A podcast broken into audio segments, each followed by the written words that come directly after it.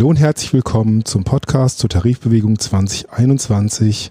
Wir reden mit Jörg Hofmann, dem ersten Vorsitzenden der IG Metall, im Gespräch mit Professor Jutta Almendinger, Präsidentin des Wissenschaftszentrums Berlin, und Professor Wolfgang Schröder. Die beiden haben im letzten Herbst eine Beschäftigtenbefragung für die IG Metall durchgeführt. Die Ergebnisse und Erkenntnisse dieser Befragung nehmen wir auf und diskutieren sie im Zusammenhang mit den Forderungen der aktuellen Tarifrunde Metall-Elektroindustrie. Mein Name ist Sokyoung Lee von der IG Metall Bildung und ich wünsche euch einen spannenden Podcast.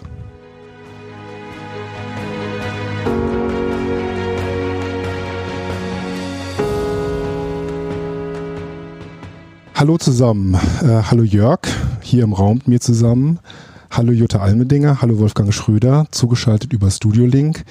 Ich freue mich auf die kommende Gesprächsrunde. Wir wollen sprechen über die Beschäftigtenbefragung der IG Metall, die das Wissenschaftszentrum Berlin letzten Herbst für uns durchgeführt hat. Und wir wollen sprechen über die tarifpolitischen Forderungen, die jetzt in der anstehenden Metall-Elektro-Tarifrunde aufgestellt wurden. Wir haben euch beide eingeladen, Jutta und Wolfgang, als Wissenschaftler, Wissenschaftlerinnen, um auf eure Ergebnisse einzugehen und generell nochmal einen Überblick zu geben über diese Beschäftigtenbefragung, die ja für uns keine Alltäglichkeit sind. So eine empirische Untersuchung hat ja viele Dimensionen, und als erstes würde ich die Frage an euch beide richten. Könnt ihr uns da ein paar Rahmendaten geben, verständlich machen, was ihr da herausfinden wolltet, wen ihr befragt habt, was für einen Umfang das so hatte, und wenn möglich das Ganze verständlich für die Hörerinnen und Hörer erklären? Ja, ich gebe mein Bestes und würde mal anfangen. Zunächst mal möchte ich auch im Namen von Wolfgang Schröder dafür danken, dass wir das auswerten durften, auch für das Vertrauen, welches natürlich damit einhergeht. Wir haben einen ganz großartigen Datensatz, wo viele einfach neidisch sind, dass sie das nicht entsprechend auch haben. Wir haben einen Datensatz, den 200.000 Beschäftigte kreiert haben gemeinsam. Diese 200.000 Beschäftigten arbeiten in über 650 Betrieben. Sie sind zu einem Viertel nicht Mitglieder, aber zu 3/4 sind sie Mitglieder. Die Teilnahmebereitschaft war hoch, trotz eines jetzt ja rein digitalen Formats und nicht wie die Beschäftigtenbefragung 2017, die ja durch sehr viel persönliche Ansprache erfolgt ist.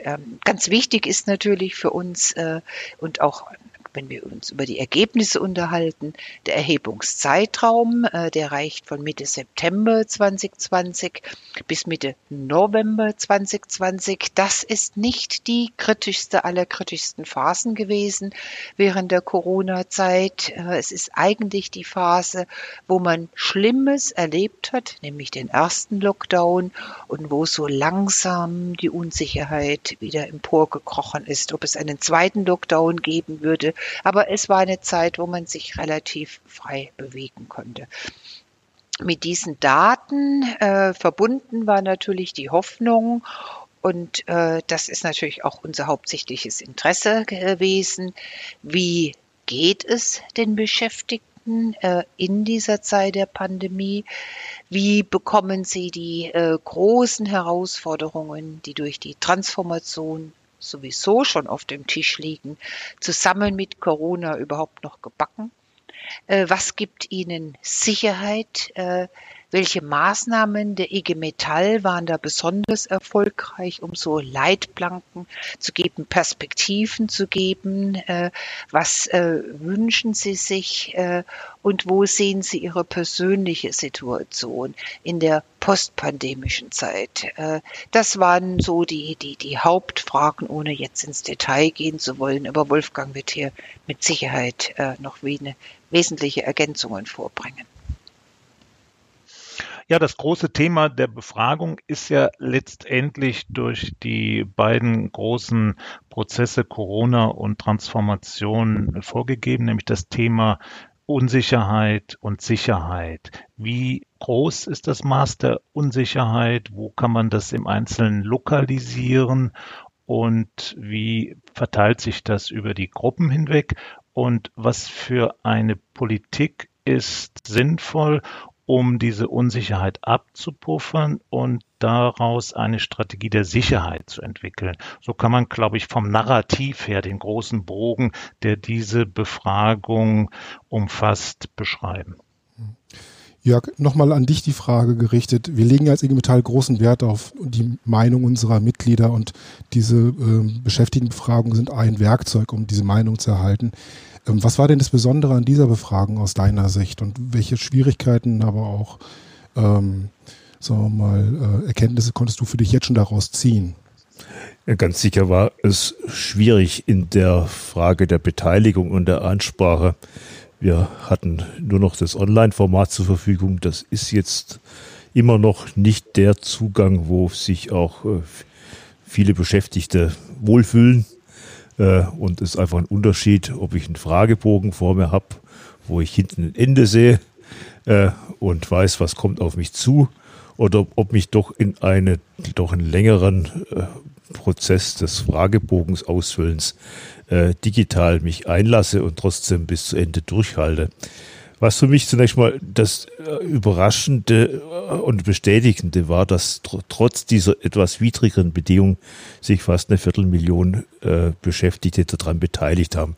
Das machen sie ja nicht, weil sie viel Freizeit haben und nichts anderes zu tun, sondern weil sie was davon erwarten, dass ihre Meinung auch Wirkung hat und ihre Meinung einfließt in Willensbildung. Und genau das ist auch der Zweck und die Notwendigkeit, solche Beschäftigtenbefragungen jetzt nicht nur zur Anreicherung, sagen wir, demoskopischer Werte und Erkenntnisse zu benutzen, sondern sie auch als teilpolitische Willensbildung einzusetzen, damit auch durchaus eine Demokratisierung auch unserer Prozesse mit zu unterstützen. Und da muss ich sagen, da waren wir dann doch hoch zufrieden, dass trotz der widrigen Umstände so viele Kolleginnen und Kollegen uns das Vertrauen damit auch ausgesprochen haben. Wir geben euch nicht nur eine Meinung, sondern wir geben euch die Meinung, weil wir was von euch erwarten. Danke. Jutta, du hattest es schon angesprochen, diese Befragung ist ja letzten Herbst in einer besonderen Phase gekommen, also nach der ersten sogenannten Lockdown-Phase mit ganz vielen Momenten, die das gesellschaftliche Selbstverständnis ordentlich durchgerüttelt haben. Was hat dich denn als Forscherin besonders berührt, als du dir die Ergebnisse angeschaut hast? Gab es da irgendeine wichtige Erkenntnis oder Erfahrung, die Beschäftigten durch ihre Angaben, die als Wissenschaftlerin mitgegeben haben? Ja, das sind natürlich gleich mehrere. Wir haben ja auf der einen Seite Kurzarbeit, viele arbeiten in Kurzarbeit, viele arbeiten in Homeoffice, auch erstmals im Homeoffice. Und da ist doch die Zufriedenheit mit diesen ja doch schnell ergriffenen Lösungen sehr, sehr hoch. Sowohl jene, die im Homeoffice leben, beklagen sich auch nicht über Zumutungen, die natürlich mit Homeoffice immer einhergehen, der Selbstregulierung von Arbeitszeit, dass sie keinen Platz haben, dass sie gleichzeitig, das muss man sich ja immer noch vor Augen führen, auch Kinder zu betreuen hatten.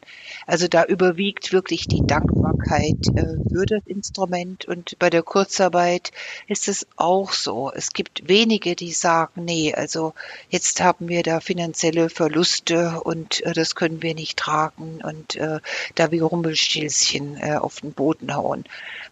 Das hat mich schon überrascht. Also das hat mich auch froh gestimmt, dass die IG Metall im Konzert mit anderen hier sehr zügig Instrumente angenommen hat, aufgebaut hat, wieder verwendet hat.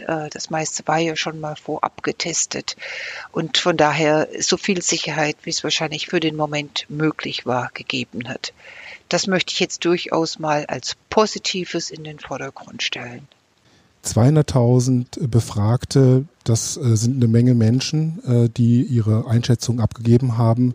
Wir haben jetzt schon das Stichwort Kurzarbeit gehört und Homeoffice. Das sind ja sehr unterschiedliche Maßnahmen. Jetzt bin ich froh, dass du da so positive Erkenntnisse rausziehen könntest, Jutta. Könnt ihr beiden vielleicht auch nochmal sagen, ob das einheitlich war oder ob es Unterschiede zwischen den verschiedenen Beschäftigtengruppen gab, die ihr gesehen habt? Ja, ich kann vielleicht da ganz kurz anfangen und Wolfgang führt das dann aus. Es gibt enorme Unterschiede nach Bildung, überhaupt gar keine Frage. Jene Personen, die keine Ausbildung haben, fühlen sich verdammt unsicher, haben wenige Perspektiven, fühlen sich auch besonders betroffen von einem potenziellen, nicht nur Arbeitsplatzabbau in ihrem Unternehmen, sondern auch einem Arbeitsabbau, der sie selbst betrifft. Sie haben also Angst vor Arbeitslosigkeit. Sie kommen mit der ganzen Situation wesentlich schlechter zurecht als Personen, die einen Hochschulabschluss haben insbesondere. Und wenn man das dann runterbricht, dann hat man oft so vor Ort Produktion versus zu Hause. Jetzt sage ich einfach mal, das andere Extrem ist dann dieser IT-Faktor, wo die Smarties sitzen, die denken, naja, wenn mein Betrieb runtergeht, ich habe ja auf alle Fälle Alternativen. Und diese Spanne ist natürlich schon eine große Herausforderung für eine IG Metall. Also auf der einen Seite, ja, die unbetroffen Zufriedenen, sie haben das, was sie brauchen, sie haben die Maßnahmen, die sie anwenden können, sie können zu Hause arbeiten, und andere, die doch teilweise sehr realistisch sehen, dass es bei ihnen vielleicht anders ausgeht. Wir haben natürlich auch in dieser Befragung dieses Homeoffice-Problem, mit denen natürlich Personen, die jenseits der Familienphase sind, super umgehen können. Wenn die kleinen Kinder da sind, dann ist die Vereinbarkeit gegeben, aber es ist nichts, wo Frauen wie Männer sagen, dass sie sich so gut noch konzentrieren können. Es ist einfach eine zweifache, eine dreifache Schicht, die da zu fahren ist. Also Branchen machen einen Unterschied, Ausbildung macht einen Unterschied, eine familiäre Situation macht einen Unterschied, und dann natürlich, inwieweit man sich geschützt fühlt. Und das sind natürlich die Produktionsarbeiter weniger und Arbeiterinnen, weil wir zumindest bei dem ersten Lockdown noch gar nicht die Schutzmaßnahmen hatten, die wir jetzt bei dem zweiten zumindest ansatzweise haben. Ja, diese Differenzierung ist ja sehr wichtig, weil sie auch nochmal einen Eindruck vermittelt, was für eine außerordentliche Integrationsleistung die IG Metall zu erbringen hat. Das ist von Jutta ja schon sehr schön herausgearbeitet worden. Es geht um Qualifikation, es geht um Tätigkeitsbereiche, es geht um familiäre Situationen, um Branchensituationen. Wenn man nur allein die Tätigkeitsbereiche sich anschaut, hier sind 8 verschiedene Tätigkeitsgruppen mit ganz unterschiedlichen Anforderungs- und Qualifikationsprofilen. Und für all diese Gruppen muss am Ende der Tage in der Betriebs- und Tarifpolitik eine Angebotsstruktur offeriert werden, die einerseits ein Dach für alle Gruppen ist und die andererseits aber auch für die besonderen Lagen eine hinreichend nutzerbringende Situationsveränderung ermöglicht. Mhm. Danke für die Einordnung, Jörg. Da würde ich mal gerne mich an dich wenden, weil wir ja nicht nur Corona als Thema hatten, sondern darüber hinausgehen natürlich auch Transformation, ja, was viele Prozesse, die Corona beschleunigt hat, ja mit umfasst, ne? Und Missstände zum Beispiel bei der Qualifizierung der Beschäftigten ist ja was dann ja nochmal sich anscheinend hier bemerkbar macht. Dazu kommt, dass die Lage der Beschäftigten sehr ausdifferenziert ist von Kolleginnen und Kollegen, die in Kurzarbeit oder in Homeoffice sind, wie wir ja schon gerade gehört haben. Darüber hinaus aber auch Betriebe, die Sonderschichten fahren. Das ist ja eine ganz breite Gemengelage, unter der wir jetzt als IG Metall versuchen, eine Tarifrunde zu bestreiten. Welche Rolle haben denn die Ergebnisse dieser Beschäftigtenfragungen für dich oder für uns gespielt, um diese Forderungen entsprechend aufzustellen? Ich will da vielleicht mal noch anknüpfen an dem, was Jutta sagte. Was für mich schon prägnant war, dass die Unterschiede bei der Frage, wie siehst du deinen Arbeitsplatz gefährdet, durchaus markant waren, abhängig vom Qualifikationsprofil, abhängig von der Tätigkeit, teilweise auch der Branche. Dass auch bei der Frage, siehst du in der Belegschaft insgesamt mehr Zukunftsängste, sich das sehr als kollektives Bild verfestigt dargestellt hat. Und das ist auf deine Frage natürlich schon mal ein Teil der Antwort. Es gibt auch kollektive Bilder, die durchaus egal und unabhängig von der individuellen Situation die Wahrnehmung der Gegenwart prägen. Und das sind die Fragen, wir müssen das Thema Beschäftigungssicherung hat eine Priorität, auch dann, wenn ich persönlich gerade gar nicht so unmittelbar mich betroffen fühle. Oder dieses Kontinuum, das wir leider immer wieder feststellen, ich sehe, was die Transformation angeht, keine Strategie meines Arbeitgebers, meines Betriebes, hohe Unsicherheit weiter anhängend über alle beschäftigten Gruppen hinweg.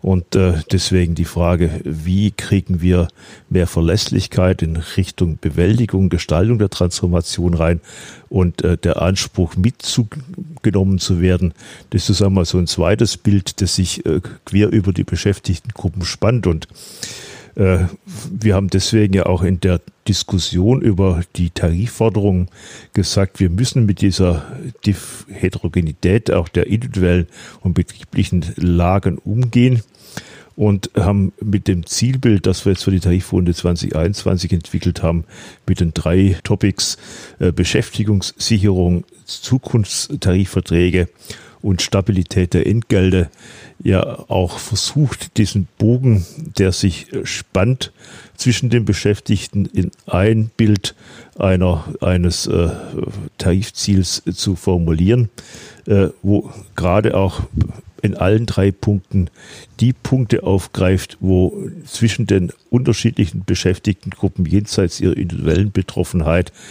zumindest die gleiche Problemlage auch offensichtlich vorhanden ist. Vielleicht kannst du da den Zusammenhang noch mal stärker machen, wo ich es zumindest jetzt auch ziemlich deutlich erkenne, aber auch im öffentlichen Diskurs sehe, dass das ein bisschen zu kurz kommt. Wir fordern ja als IG Metall 4%, koppeln das aber an Fragen der Beschäftigungssicherung. Ist das zum Beispiel Ausdruck dessen, dass wir nicht nur mehr fordern, sondern auch gleichzeitig dann eine stabile Zukunft für unsere Beschäftigten in den Branchen entsprechend einplanen? Wir fordern ein Volumen von 4%, das wir auch verwenden können und wollen, dass Maßnahmen der Beschäftigungssicherung, ich denke da zum Beispiel die Frage, können wir Transformation auch so in den Betrieben gestalten, dass Rationalisierungseffekte, etwa zur Digitalisierung, jetzt nicht zum Personalabbau führen, sondern Arbeitsvolumen gerechter verteilt wird, Stichwort 4-Tage-Woche, können wir dort eine soziale Erträglichkeit auch herstellen, indem Entgeltausgleiche gezahlt werden, sodass auch untere Einkommensgruppen sich das leisten können. Und was hilft hier Tarifvertrag? Es geht um Volumen, das wir im Raum gestellt haben, um Entgelt zu stabilisieren. Wir haben eine Inflationsentwicklung, die wir auszugleichen haben für das Jahr 2019, 2020. Und wir haben enorme auch Opfer gehabt, was die Einkommen angeht, und haben sie weiter durch Wegfall von Schichtzuschlägen, durch Kurzarbeit, durch Reduzierung der Arbeitszeit ohne Entgeltausgleich, durch Einbringen von Urlaubstagen, Einbringen von Arbeitszeitkonten, die Beschäftigten haben 2020 viel dazu beigetragen zur Stabilität, und deswegen sehen wir auch so eine Entgeltforderung als eine faire Teilung der Krisenlasten. Ja, vielleicht kann ich dazu, Jörg, wenn ich darf, einen Zusatz machen? Das ist natürlich eine Forderung, die tatsächlich dem, was die Beschäftigten auch in dieser Befragung äußern, entspricht. Es gibt noch eine zweite große Forderung, und die meines Erachtens auch erfüllt werden muss und wo wir uns Konzepte auszudenken haben, sodass wir die Beschäftigten alle erreichen oder einen Großteil der Beschäftigten, so sollte ich das sagen. Und das ist die Forderung nach Weiterbildung. Also ich hatte ja die Freude und Ehre, schon die letzte Beschäftigtenbefragung auszuwerten. Da haben wir kaum gesehen, dass die Beschäftigten von sich aus Weiterbildung angesprochen haben als eine Maßnahme der Beschäftigungssicherung. Das ist ja ganz enorm angewachsen jetzt über die zurückliegenden Jahre. Wir wissen nicht, ist das transformationsbedingt, ist das Corona-bedingt? Das macht auch wirklich nicht viel Sinn, das eine gegen das andere auszuspielen, weil das ja einen sehr starken Interaktionseffekt oder so ein beschleunigendes Moment, wie die IG Metall immer sagt, mit sich gebracht hat. Aber hier Angebote zu machen, die nicht über eine normale Weiterbildung oder da stehen bleiben und mal hier jetzt für die einen innerhalb dieses Tätigkeitsbereiches neuere Entwicklungen darzustellen, sondern sich zu überlegen, in welche ganz neuen Tätigkeiten können wir, und jetzt fange ich an zu stottern, umschulen, weil das aus meiner Zeit, die ich bei der Bundesagentur für Arbeit arbeiten durfte, ja ein vollständig negatives Bild ist mit dieser Umschulung. Aber positiv, also die Möglichkeit geben, eine zweite Tätigkeit, eine dritte Ausbildung zu machen. Das ist das, was die Beschäftigten jetzt mit einer ganz großen Offenheit wollen. Und wo wir sie gar nicht mehr so schieben müssen wie so bockige Pferde, sondern wo sie tatsächlich jetzt erwarten, auch von der IG Metall im Übrigen erwarten, dass ihnen Angebote gemacht werden. Und da muss man schauen, wie man das auf Seiten der Unternehmen hinbekommt, was man da staatlicherseits hinbekommt. Aber wir dürfen nicht immer diesen schwarzen Peter hin und her schieben dahingehend, dass Betriebe sagen, das ist die Aufgabe des Staates. Der Staat sagt, das ist Aufgabe der Betriebe. Letztendlich geht es hier tatsächlich um Beschäftigungssicherung, weil Beschäftigungssicherung heißt nicht die Sicherung der spezifischen Tätigkeit, in der die Personen sind. Und das ist ihnen klar geworden. Jutta, da kann ich dir nur recht geben, weil ich sag mal, es ist nicht nur, dass der Prozentsatz gestiegen ist, was mich sehr überrascht hat, positiv überrascht hat, dass wir immer schon hohe Prozentsätze hatten bei dem Thema Qualifizierung ist notwendig bei den höher Qualifizierten. Jetzt, da können wir ganz schön auch in die Zeit, in der Erhebung von 2017, 2013 rausschauen. Die Qualität dieser Zustimmung hat zugenommen, weil auch die geringer Qualifizierten in einem hohen Umfang jetzt das Thema Qualifizierung für sich als notwendig sehen.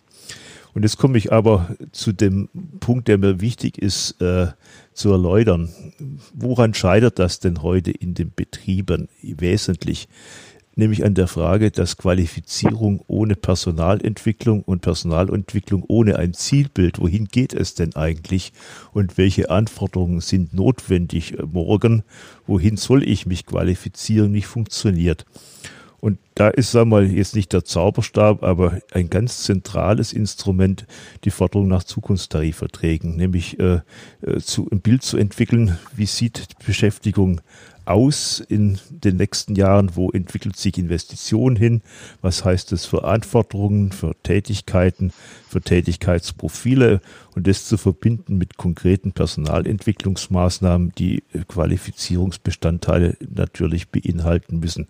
Weil meine Erfahrung ist die, dass allein auch das große Wollen und die auch wachsende Zustimmung dann zum Schritt, ich mache es auch, führt, wenn es verbunden ist, auch mit konkreten Perspektiven. Natürlich gibt es immer welche, die sagen, ich mache das, weil ich mir über Qualifizierung bessere berufliche Perspektiven sehe, auf dem Arbeitsmarkt auch nach vorne auch entwickeln kann, ist aber eher der kleinere Teil. Wir machen riesen gute Erfahrungen überall dort, wo wir solche Zukunftstarifverträge haben, wo dahinter ein Zukunftsbild steht, auch der Beschäftigung und der daraus erwachsenen Anforderungen und jedem klar ist, wenn ich dabei sein will, muss ich mich qualifizieren, muss ich mich fit machen für diese Anforderungen. Und dann wird aus diesem appellatorischen Ruf nach Weiterbildung auch praktisches Handeln und diesen Konnex, dass wir das Thema Qualifizierung nicht vergessen haben, sondern sagen wir mal mit den Zukunftstarifverträgen darin einen gesetzlichen Schlüssel sehen, jetzt die tarifvertraglichen Regelungen, die wir zur Qualifizierung ja haben, sehr ausgetüftelte, die aber relativ wenig in Anspruch genommen werden, was die Qualifizierungsansprüche angeht, jetzt auch in einen Realbetrieb umsetzen können, nämlich Industrie zu verändern, Industrie zukunftsfähig zu machen. Ja, ich finde das sehr richtig, das so einzuordnen, weil die Gefahr, die besteht, ist ja, dass man eine große Nachfrage hat ohne ein Angebot. Und das kann ja auch nicht nur zu Enttäuschungen führen, sondern auch ansonsten Blockaden hervorrufen, die für die Arbeitsbeziehungen problematisch sind. Aber man kann natürlich festhalten, also dieses Wachstum der Nachfrage ist vermutlich erstens mal eine Anerkennung der Irreversibilität der Transformation und es ist zweitens auch ein Angebot, wir wollen was tun, wir wollen diesen Transformationsprozess unterstützen. Und da war unsere Diskussion, das kann man natürlich als Gewerkschaft durchaus gut aufnehmen, aber dann kommen die Restriktionen, die du zu Recht ins Feld führst und man muss dann schauen, wie man das auch so einbetten kann, dass am Ende dann auch eine Perspektive entsteht. Und hier haben wir ja auch wieder die Pluralität zu sehen. Das ist vermutlich für die größeren Betriebe alles doch einfacher unterm Strich als für die kleineren, für die Zulieferer schwerer als für die OEMs. Also insofern spricht da ja auch einiges dafür, nicht nur die Unternehmen und den Staat zu adressieren, sondern auch die Branche selbst, die ja am ehesten in der Lage sein könnte, hier auch eine Brücke zu bilden. Und so ist ja auch die Tarifpolitik im Bereich der Weiterbildung 2001 eröffnet worden, dass man so eine Agentur mal gegründet hat, die genau diese kleineren und mittleren Unternehmen stärker adressieren sollte. Das vielleicht nochmal so als Einordnung aus meiner Sicht. Ja, und dann natürlich auch, Jörg, hands-on, aber da trage ich ja Eulen nach Athen. Ich meine, wir wissen ja schon, welche Berufe nachgelassen haben über die letzten Jahre, welche Berufe sozusagen mehr Arbeitskräfte brauchen, wo Arbeitskräftemangel herrscht. Wir müssten einfach auch da nochmal geschlossen dran gehen, das Aufgabenprofil der Bundesagentur für Arbeit, der Jobcenter und so weiter und so fort so zu formulieren, dass sie tatsächlich ja auch präventiv beraten können, dass bevor die Leute auch nur in den Ansatz kommen, arbeitslos zu werden, mit so Digitalitätschecks oder Zukunftschecks reingehen, so wie wir im Gesundheitssystem selbstverständlich Checks haben, ab einem gewissen Alter, wo wir nicht zum Arzt müssen, sondern wo eine Aufforderung zu uns nach Hause fliegt. Das wäre etwas, was zu viel Ruhe führen würde. Und Jutta, jetzt muss ich dich doch noch mal kurz reingehen, weil ich glaube, ich würde das gerne nochmal eure beide Anmerkungen nochmal einen weiteren Gedanken ergänzen, nämlich Transformation, ob sie für die Menschen als erfolgreich erfahren wird oder nicht, das entscheidet sich nach meinem Dafürhalten sehr stark im regionalen Umfeld, nämlich in der Region, die durch Transformationsprozesse, was die industriellen Arbeitsplätze angeht, sich deutlich verändern wird. Und die Frage, welche Jobarchitektur hat die Region in Zukunft, natürlich entscheidend ist, weil Menschen sind nun halt nur bedingt mobil. Und deswegen, sage ich mal, neben dem Thema Zukunftstarifverträge halte ich deswegen auch für sehr wichtig, dass wir das Thema regionale Strukturpolitik, proaktive Industrie- und Arbeitsmarktpolitik, Jutta, natürlich auch mit den Arbeitsagenturen noch deutlich stärker auch als Politikfeld uns erobern. Ja. Da haben wir politisch ja einige Erfolge jetzt erreicht. Wir haben jetzt die Förderung der Weiterbildungsverbünde erreicht, wo das BMAS jetzt 200 Millionen Euro zur Verfügung hat. Wir sind jetzt gerade dabei, das Thema regionale Transformationscluster, die Förderkulisse über das Konjunkturpaket und über die Ergebnisse des Autogipfels aufzubauen, mit ordentlich Geld dahinter, um genau den Ansatz, nämlich was letztendlich ja bei der Frage anfängt, wie orientieren sich Jugendliche im Ausbildungsbereich, wo sehen sie Perspektiven, wo orientieren sie sich hin? Und das, glaube ich, lässt sich überzeugend darstellen, wenn wir so eine Transformationsidee nicht nur auf den Betrieb, sondern auf die Lebenswirklichkeit und der einer Region beziehen und dort Bilder und Zukunftsperspektiven mitentwickeln. Nee, danke für den Zusatz. Das war jetzt wirklich wichtig, Jörg, dass das gesehen wird, dass wir hier, auch wenn es absurd klingt, aber wir machen das natürlich auch im wissenschaftlichen Bereich, wo wir mit hohen Befristungen zu arbeiten haben und es viel weniger Professuren gibt als jetzt Personen, die das Doktorat haben. Da hat ja ein Betrieb, wie jetzt der kleine Wissenschaftszentrumsbetrieb, auch die Aufgabe, über das hinaus weiterzubilden, was in dem Betrieb überhaupt an Arbeitsstellen vorhanden ist. Also ich muss ja die Leute so schulen, dass sie dann an eine Universität oder dass sie in andere wissenschaftliche Einrichtungen können und nicht eng geführt. Und das ist jetzt die große Aufgabe, die zu erledigen ist, weil wenn wir über Regionen sprechen, dann heißt das ja auch, dass man im betrieblichen Interesse sehen muss, dass man für Arbeitspositionen, Arbeitsplätze außerhalb des eigenen Betriebs mit ausbildet, weiterbildet. Wir sind jetzt schon einen Schritt weiter gegangen, als über unsere Tarifforderung zu reden, sondern haben generell auch strukturpolitische Fragen nochmal aufgegriffen, die total wichtig sind. Ich möchte trotzdem nochmal so auch zum Abschluss hin einen Blick auf die werfen, die, wie Brecht schon gesagt hat, die im Schatten sind, die man nicht so gut sieht. Bei all den Herausforderungen, die es jetzt zu bewältigen gibt, bei dieser schwierigen Gemengenlage, wie beurteilt ihr oder wie schätzt ihr das denn ein, welche Gruppen besonders drohen, abgehängt zu werden? Gibt es da von eurer Seite aus nochmal einen besonderen Blick, den ihr auf die ein oder andere Beschäftigtengruppe richten würdet?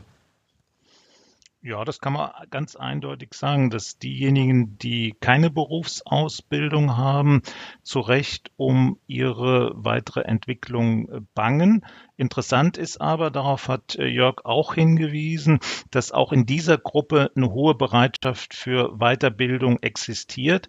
Und dann haben wir insgesamt die Beschäftigten, die Tätigkeiten im produktionsnahen Bereich, die viel stärker um ihre Zukunft und ihren Arbeitsplatz bangen. Während auf der anderen Seite diejenigen, die im Forschungs- und Entwicklungsbereich, im Einkauf, im Vertrieb, in den IT-Bereichen sind, die sind optimistischer, zufriedener und schauen in eine Zukunft, die scheinbar für sie günstiger ist. Ob das am Ende wirklich so ist, das ist eine offene Frage, weil man muss natürlich sehen, innerhalb dieser Gruppen sind dann auch wieder erhebliche Differenzen auszumachen. Das sind keinesfalls zwei Blöcke, die sich einfach so gegenüberstehen, der produktionsnahe Bereich und die indirekten Tätigkeitsfelder. Aber im Großen und Ganzen kann man diese beiden Gruppen ausmachen und man kann in diesem Produktionsbereich eben mehr Unsicherheit erkennen. Und für die IG Metall ist die große Herausforderung, diese Bandbreite unter einem Dach integrativ zusammenzufassen und Lösungen zu finden, die für die unterschiedlichen Gruppen dann auch wirkliche Perspektiven bieten. Und das ist ein großes Ding angesichts dieser ganzen Unsicherheiten, die existieren. Und das Verdienst der IG Metall ist da, sehr frühzeitig diese Prozesse der Transformation gesehen zu haben, immer wieder dafür geworben zu haben und das nicht im Sinne eines Angstdiskurses, sondern eher im Sinne einer Herausforderung, die man bewältigen kann und nicht zuletzt auch bewältigen kann durch eine kluge Industrie- und Regional- und Strukturpolitik. Und das kommt auch in der Befragung zum Ausdruck, dass die Beschäftigten vor allen Dingen diese regionalen Cluster und die regionalen Aktivitäten sehr stark präferieren als Bedingung der Möglichkeit von Beschäftigungssicherung und Zukunftsorientierung. Und vielleicht dann noch, was natürlich der IG Metall auch hoch anzurechnen ist, jedenfalls aus meiner Perspektive sehr hoch anzurechnen ist, dass sie diesen Diskurs um eine 4-Tage-Woche nach vorne bringt. Das ist für die Beschäftigten hier und da noch ein bisschen unklar, noch zu wenig ausgestaltet, aber alleine den Diskurs zu öffnen, das ist für die zukünftige Arbeitsmarktsituation von allen Beschäftigten aus ganz unterschiedlichen Gründen wichtig, überfällig und extrem wichtig. Und das macht sonst kein politischer Akteur so stark, wie ihr das macht. Jörg, viel Lob aus der Wissenschaft, von der Wissenschaft mit der Befragung und dem, wie wir damit umgehen. Wie wäre dein Ausblick jetzt auf die nächsten Wochen, wie wir damit weitermachen? Ja, das Lob beinhaltet, dass wir Erwartungshaltungen erfüllen und das wird ja das Herausfordernde sein unter den Bedingungen der Pandemie, die uns ganz andere auch Bewegungsspielräume einerseits nimmt, andererseits gibt. Wir haben die digitale Kommunikation als Mittel der direkten Belegschaftskommunikation, ja selbst als Mittel von Arbeitskämpfen entdeckt, genutzt und machen Erfahrung damit. Wie kriegen wir dort unter diesen Bedingungen Erfolge hin in diesen drei Fragen? Beschäftigungssicherung, und da halte ich das Thema der Vier-Tage-Woche eben nicht nur eine abwehrende Position im Sinne von wir erhalten Beschäftigung, sondern ist vielleicht auch ein Lösungsweg in Richtung, wie kann ich Rationalisierungsfolgen der Transformation nicht so verteilen, dass gute und bessere Arbeit für möglichst viele entsteht. Ist auch ein Punkt, wo ich glaube, dass wir an der Stelle das Bild, das wir in der Arbeitszeitdebatte 2017 und im Abschluss 2018 gezeichnet haben, nämlich der Frage von auch Gleichstellungspolitik durch Tarifpolitik zu unterstützen, auch nochmal fortführen können und dessen Rollback, der sich da in dieser Frage androht, zumindest entgegentreten können. Wir haben das Thema der Zukunftsgestaltung, das halte ich für ganz zentral. Da ist ja auch die Zustimmungswerte enorm und ich denke, wir müssen dort verlässliche Prozesse beschreiben. Wie kommen wir in möglichst vielen Unternehmen dort auch zu konkreten Perspektiven, was Investitionen angeht, was Produkte, was Prozesse angeht. Das ist für mich ein ganz wichtiges Ergebnis.